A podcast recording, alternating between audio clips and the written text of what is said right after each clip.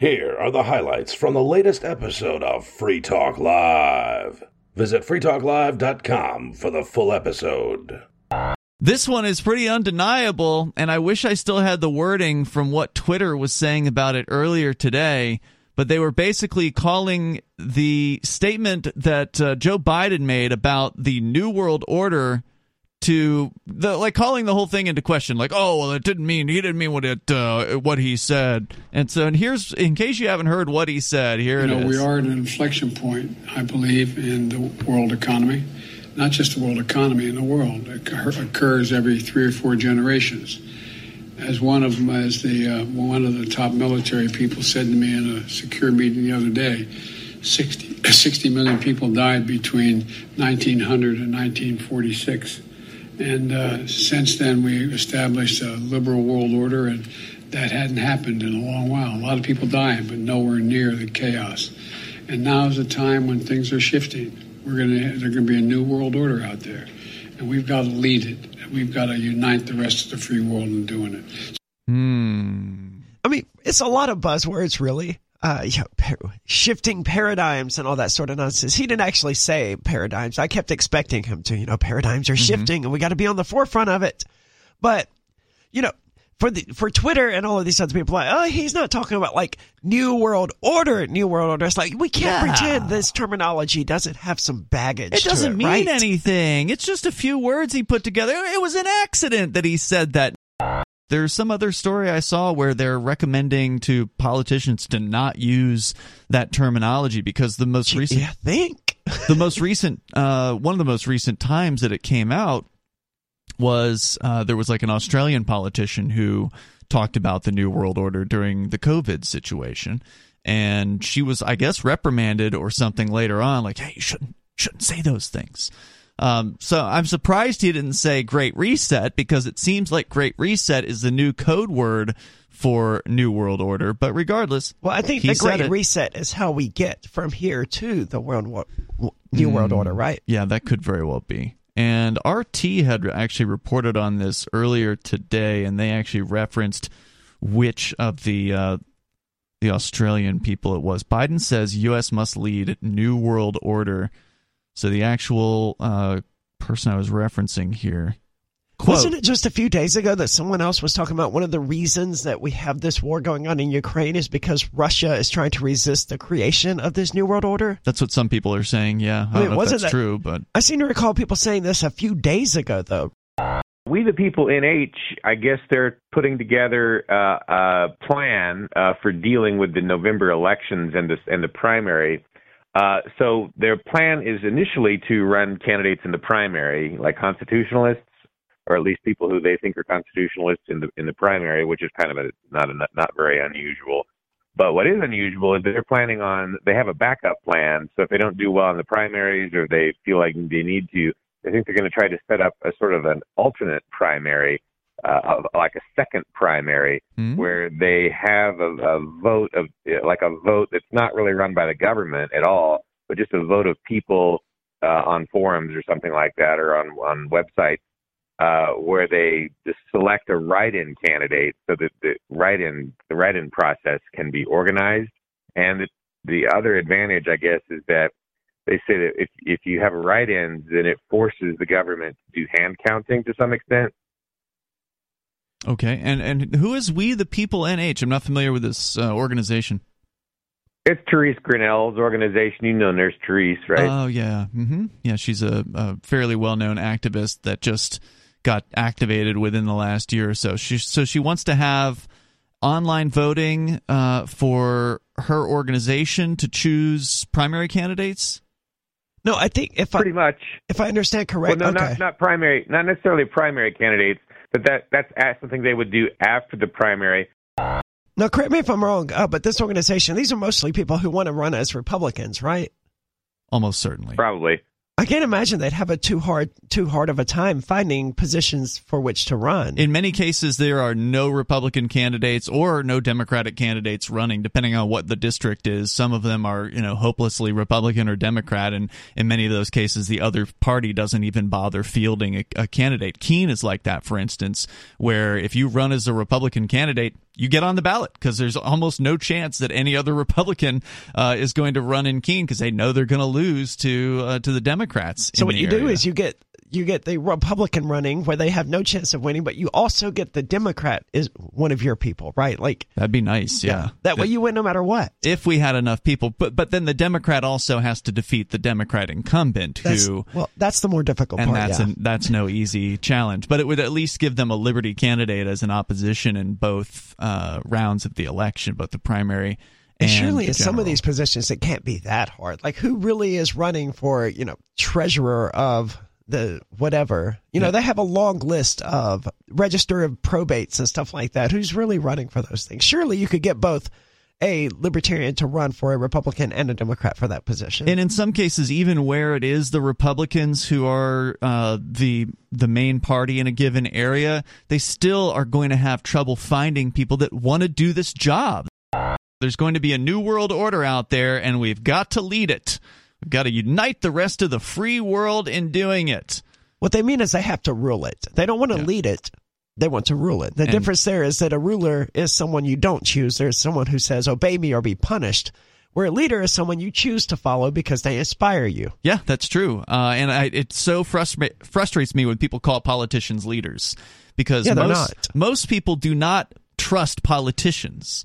Most people, at least that are sane, know that when a politician's lips are moving, they're lying. But yet, for some reason, when election time comes around, they still pick their favorite politician and think that somehow their favorite politician is going to change things.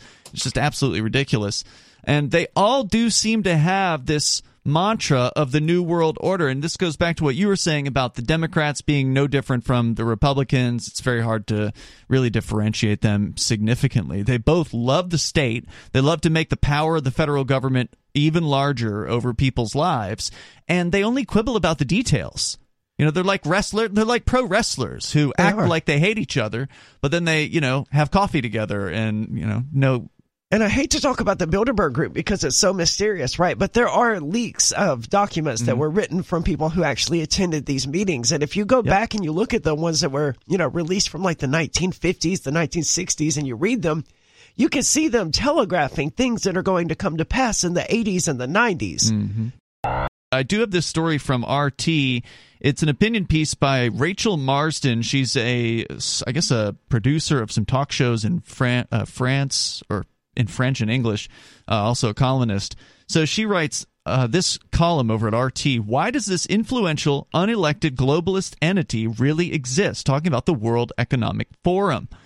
She writes When Canadian parliamentarian Colin Carrie of the Conservative Party asked Prime Minister Justin Trudeau's government recently on how many Canadian ministers were actually, quote, on board with the World Economic Forum agenda, unquote, before his connection so called broke up in the video conference. Like when NASA's feeds suddenly cut out when something mysterious appears in the corner of Did the you hear about this when it happened? No. Yeah, somebody told me about this that they were it was like during the time when they were having the hearings about the state of emergency due to the truckers and somebody asked a question on the floor of parliament in Canada about the World Economic Forum and they were, "Oh, what's that? Can't hear what you're saying there." And like let the guy go or something like that. I didn't watch the clip, but supposedly they claimed technical difficulties and then just just ignored the question about these people. I wouldn't be surprised. I wouldn't put it past them.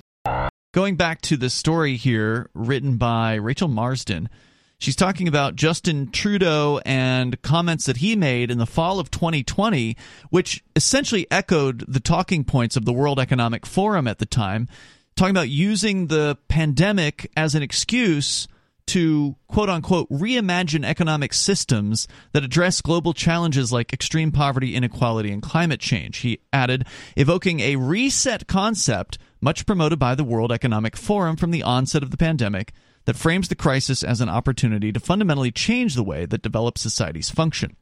Then in August of 2021, Dutch MP Gideon van Meijeren asked Prime Minister Mark Rutte about a letter that he wrote to the World Economic Forum's founder, Klaus Schwab, in which he said that Schwab's book, COVID 19 The Great Reset, published in July of 2020, within the first few months of the pandemic, quote, inspired him to build back better, unquote. The phrase also happens to be the name of President Joe Biden's legislative agenda. Yeah, that's suspicious. Which includes increased wealth transfer into the murky black hole of climate change and social spending. And you know, all of this sounds really, really scary. But at the end of the day, I'm not overly concerned about it because I know that these people are not as smart as they think they are. They're not geniuses. They're not capable of running the world. Current Canadian Finance Minister and Deputy Prime Minister Chrystia Freeland is on the World Economic Forum's Board of Trustees. For listeners that may not know who this person is, Chrystia Freeland, I didn't know who she was until the trucker controversy happened when they were trying to freeze bank accounts. You remember that in Canada? I I remember the trucker thing happening. They were freezing people's bank yes. accounts during the the trucker uh, situation for there, donating the to Convoy. them. Yeah, and this and woman, GoFundMe pulled the plug on them, I think, as well as some those, just really highlighting the need for cryptocurrency. Correct. Chrystia Freeland was the woman who was announcing all those account uh, closures and freezes and things like that. So she is like basically number two to Trudeau that's who this person is. The finance minister. She is on the World Economic Forum's board of trustees, alongside former Bank of Canada and Bank of England Governor Mark Carney. Freeland was last seen announcing asset freezes and crackdown measures against truckers and supporters in the streets in Canada, demanding an end to heavy handed COVID mandates and restrictions. Uh, that is, the truckers were demanding that, not her. And Car- I wonder if this sort of article is the reason why governments in the West don't really want us to have access to Russia today. That's why I say, you know, what don't they want you to see? And Carney recently qualified the Freedom Convoy as sedition in a hysterical opinion piece published in the Globe and Mail newspaper. They have a vision for a fourth industrial revolution. This from their website, their own website. Their agenda has an increased digital integration and digitization, urgent climate change response, which is just a total power grab on the part of the state. Oh, absolutely. And I mean, if there's climate change, then the climate will change, and there's not a lot human beings can do about never it. Never has been. Uh, fourth industrial revolution. They uh, they define this as characterized by a range of new technologies that are fusing the physical, digital, and biological worlds, impacting all disciplines, economies, and industries, and even challenging ideas about what it means to be human. What does any of that mean? Like you said, it's like a word salad of all these buzzwords just thrown together. What are they really trying to do? That's never made clear by the World Economic Forum. Are they trying to turn us into batteries where we're just like plugged in and they harvest uh, our physical bodies while we live in the matrix or whatever? They would like that. I mean, it does sound like it. Batteries don't talk back. That's true. Yeah. Uh, the organization is also exploring the notion of quote unquote human enhancement and those are just the aspects that are public. It sounds, it all sounds like it has the potential to give rise to a dystopian reality, particularly coupled with the previously unimaginable measures taken by democratic governments under a sanitary pretext over the past two years. I guarantee you, if we went through a list of the World Economic Forum members and looked at who the corporations were, we would find highly regulated industries that benefit yeah. from government control and they do not care what people think about them because they're quote unquote too big to fail. They'll get government subsidies in order to stay in business, even if they start pissing off uh, enough of their customers with what they do. But the final thought she has here in the story nonetheless, what is glaringly obvious is that the World Economic Forum serves as a clearinghouse and consolidator for ideas that promote a one size fits all global agenda that has become interchangeable with the Western establishment status quo. There's nothing more undemocratic than elected officials serving any other master than their people. Much more light deserves to be shed on this supranational entity, its string pullers, and the extent to which their agenda trickles down into our daily lives. And I, I totally agree uh, with the idea that people need to know about this organization. They need to be aware of how, as the word they used, penetrating they are.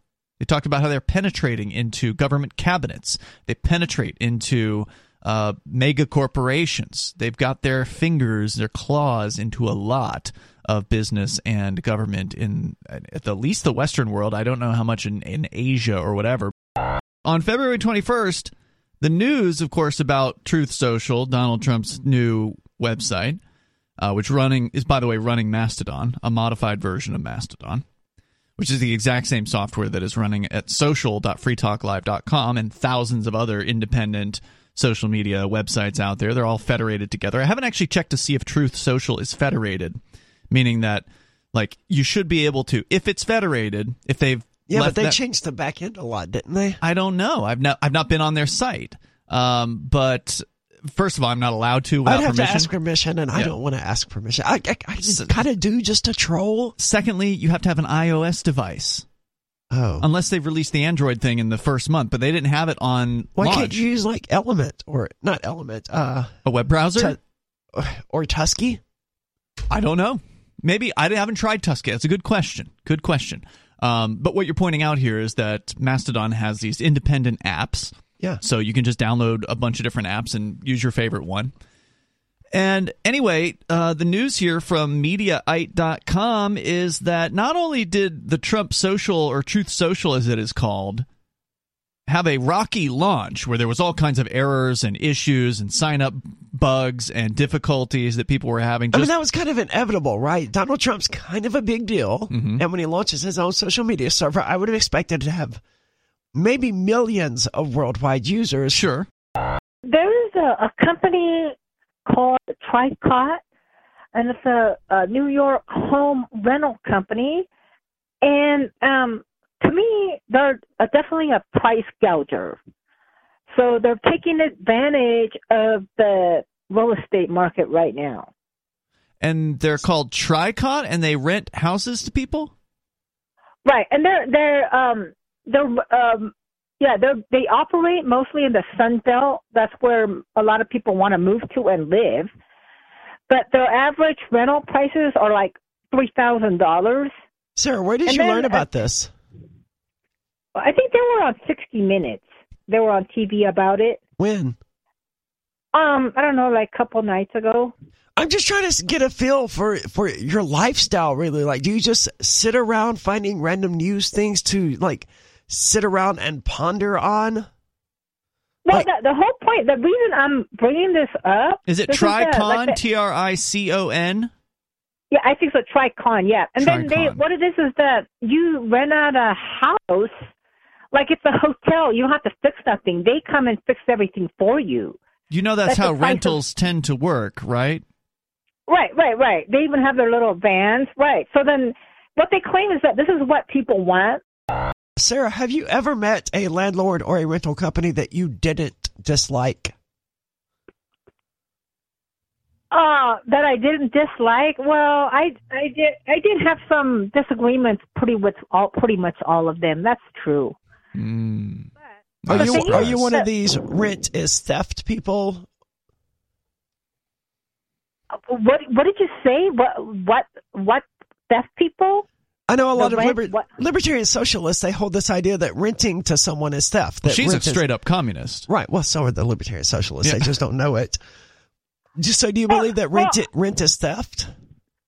Well, the thing about it is the the way that these are he is this company is a multi multi I don't know the billion they're worth in billions, and to and to me they are ripoff. They are a ripoff because how many people could afford Well, to pay rent from three them. thousand dollars?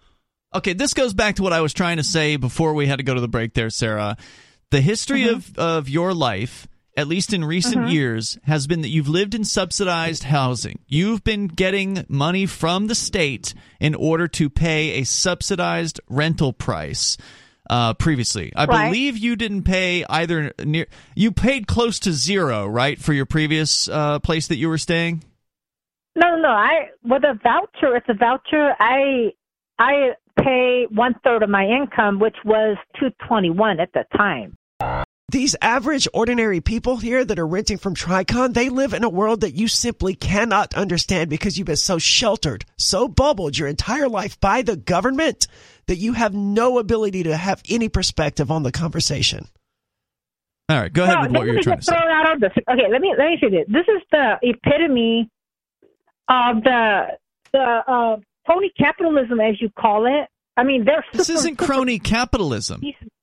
This is a Well, uh, socialist me, having is. no You know what? perspective on the real world. Sarah, they even point out in this story that you supposedly watched, but I don't know how you, you know, did not, maybe you missed this detail, but the guy they're interviewing who owns this company with the 30,000 uh, houses that they rent, he points out that only 2% of the rental market. Quote Corporate landlords represent 2% of all single family rental housing. Okay? That's nothing. The majority of rental housing is owned by individuals, small mom and pop organizations, or just, you know, not even companies, just people who have an extra house or a second home or something like that, that maybe they used to live in, that they moved out of at some point and got another place and decided instead of selling their old place, they'd rent it out and there's a lot of that. A lot of the the houses when you go out there and you apply for a home because an apartment you're usually dealing with a co- corporation but it's usually not like some mega multinational corporation. It's usually something local. Rent increases are what they say here all over the map. They're up 35% in new york. Now it doesn't say new york city but i presume that's what they mean because the rest of them are all cities here. Uh, but just 9% in chicago 29% in portland only 10% in LA, and in only one big city were rents down last year, which is Kansas City. So rent is up across the board, and it's interesting that it's up less in some of the worst places that to kind be. of makes sense, though. You know, these people are fleeing these places, and they're going to places like like New York City.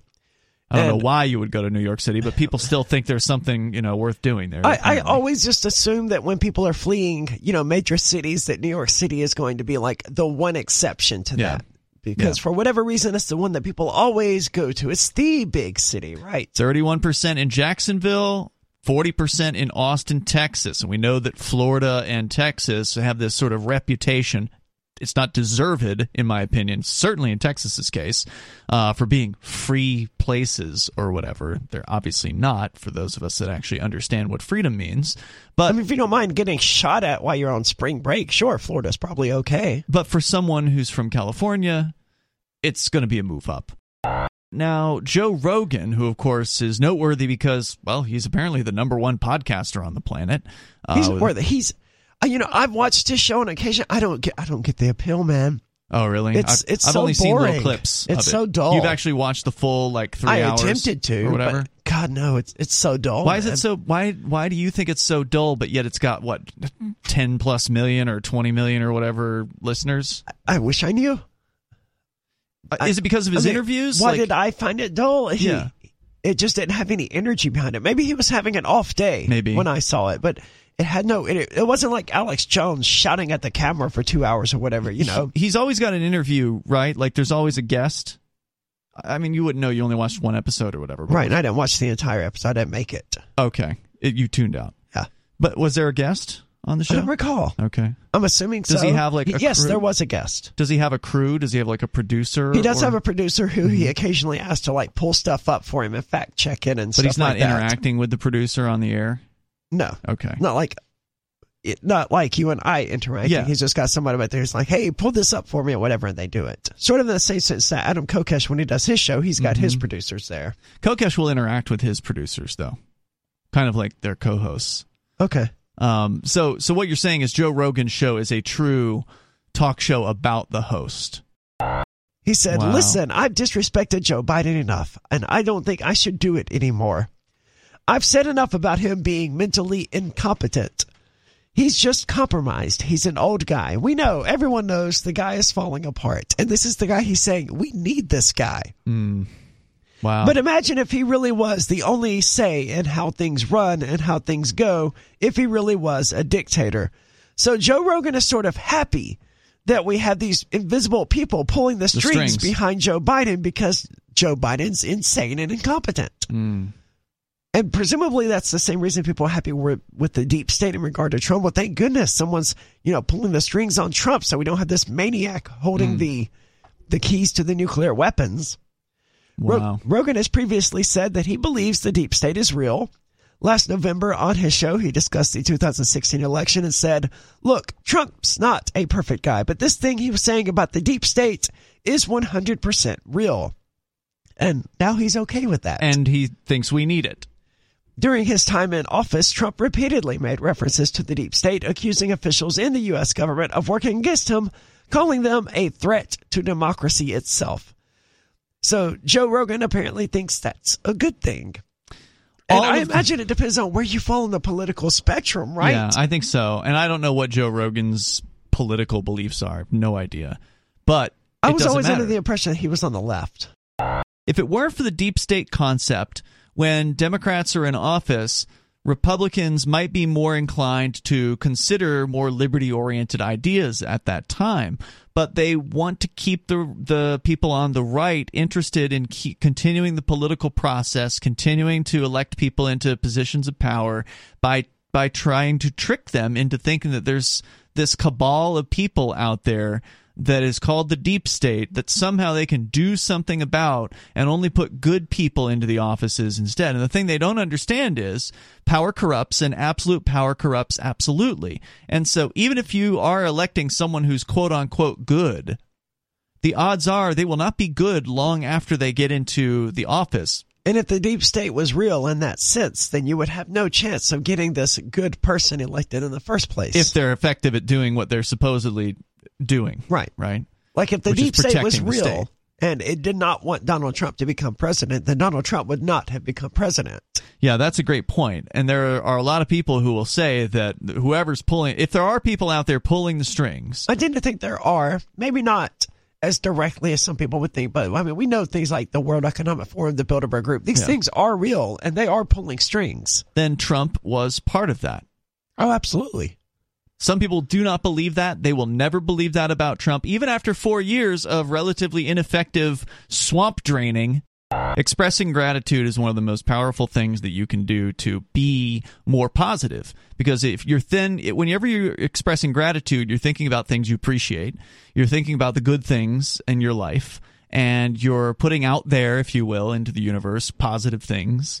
You're acknowledging good things. And so the more you can f- feel good, the more that you can focus on the positive and focus on good things, the more good things you tend to see.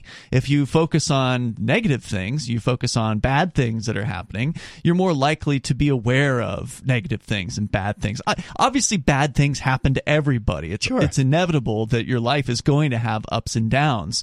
But if you can acknowledge that and stay positive, forgiving, and loving and understanding towards people, even when they wrong you, then that will change a lot for you. That's very much where I come from with it. A lot of people like to say things like, well, if you just think positive, then you will manifest positivity and you'll experience more positive things. And I don't necessarily agree with that, but you will notice the positive Yes. things that you experience more frequently than you do the negative because you are focusing on that. Correct. Yeah, sort of like in the same way that when you see a car for the first time, like you know, let's say your friend buys a, s- or your you know somebody you know buys a new car, and you'd never noticed that car before. Obviously, it's been on the roads, Yeah. but it's never been in your awareness in any meaningful sense. And then all of a sudden, you start seeing that car everywhere because now you're you're it's something you're aware of, it's something you've thought about, and it's something that stands out to you. You just heard highlights from the latest episode of Free Talk Live. You can download full episodes, subscribe to our podcast, listen live, and more, all for free at freetalklive.com.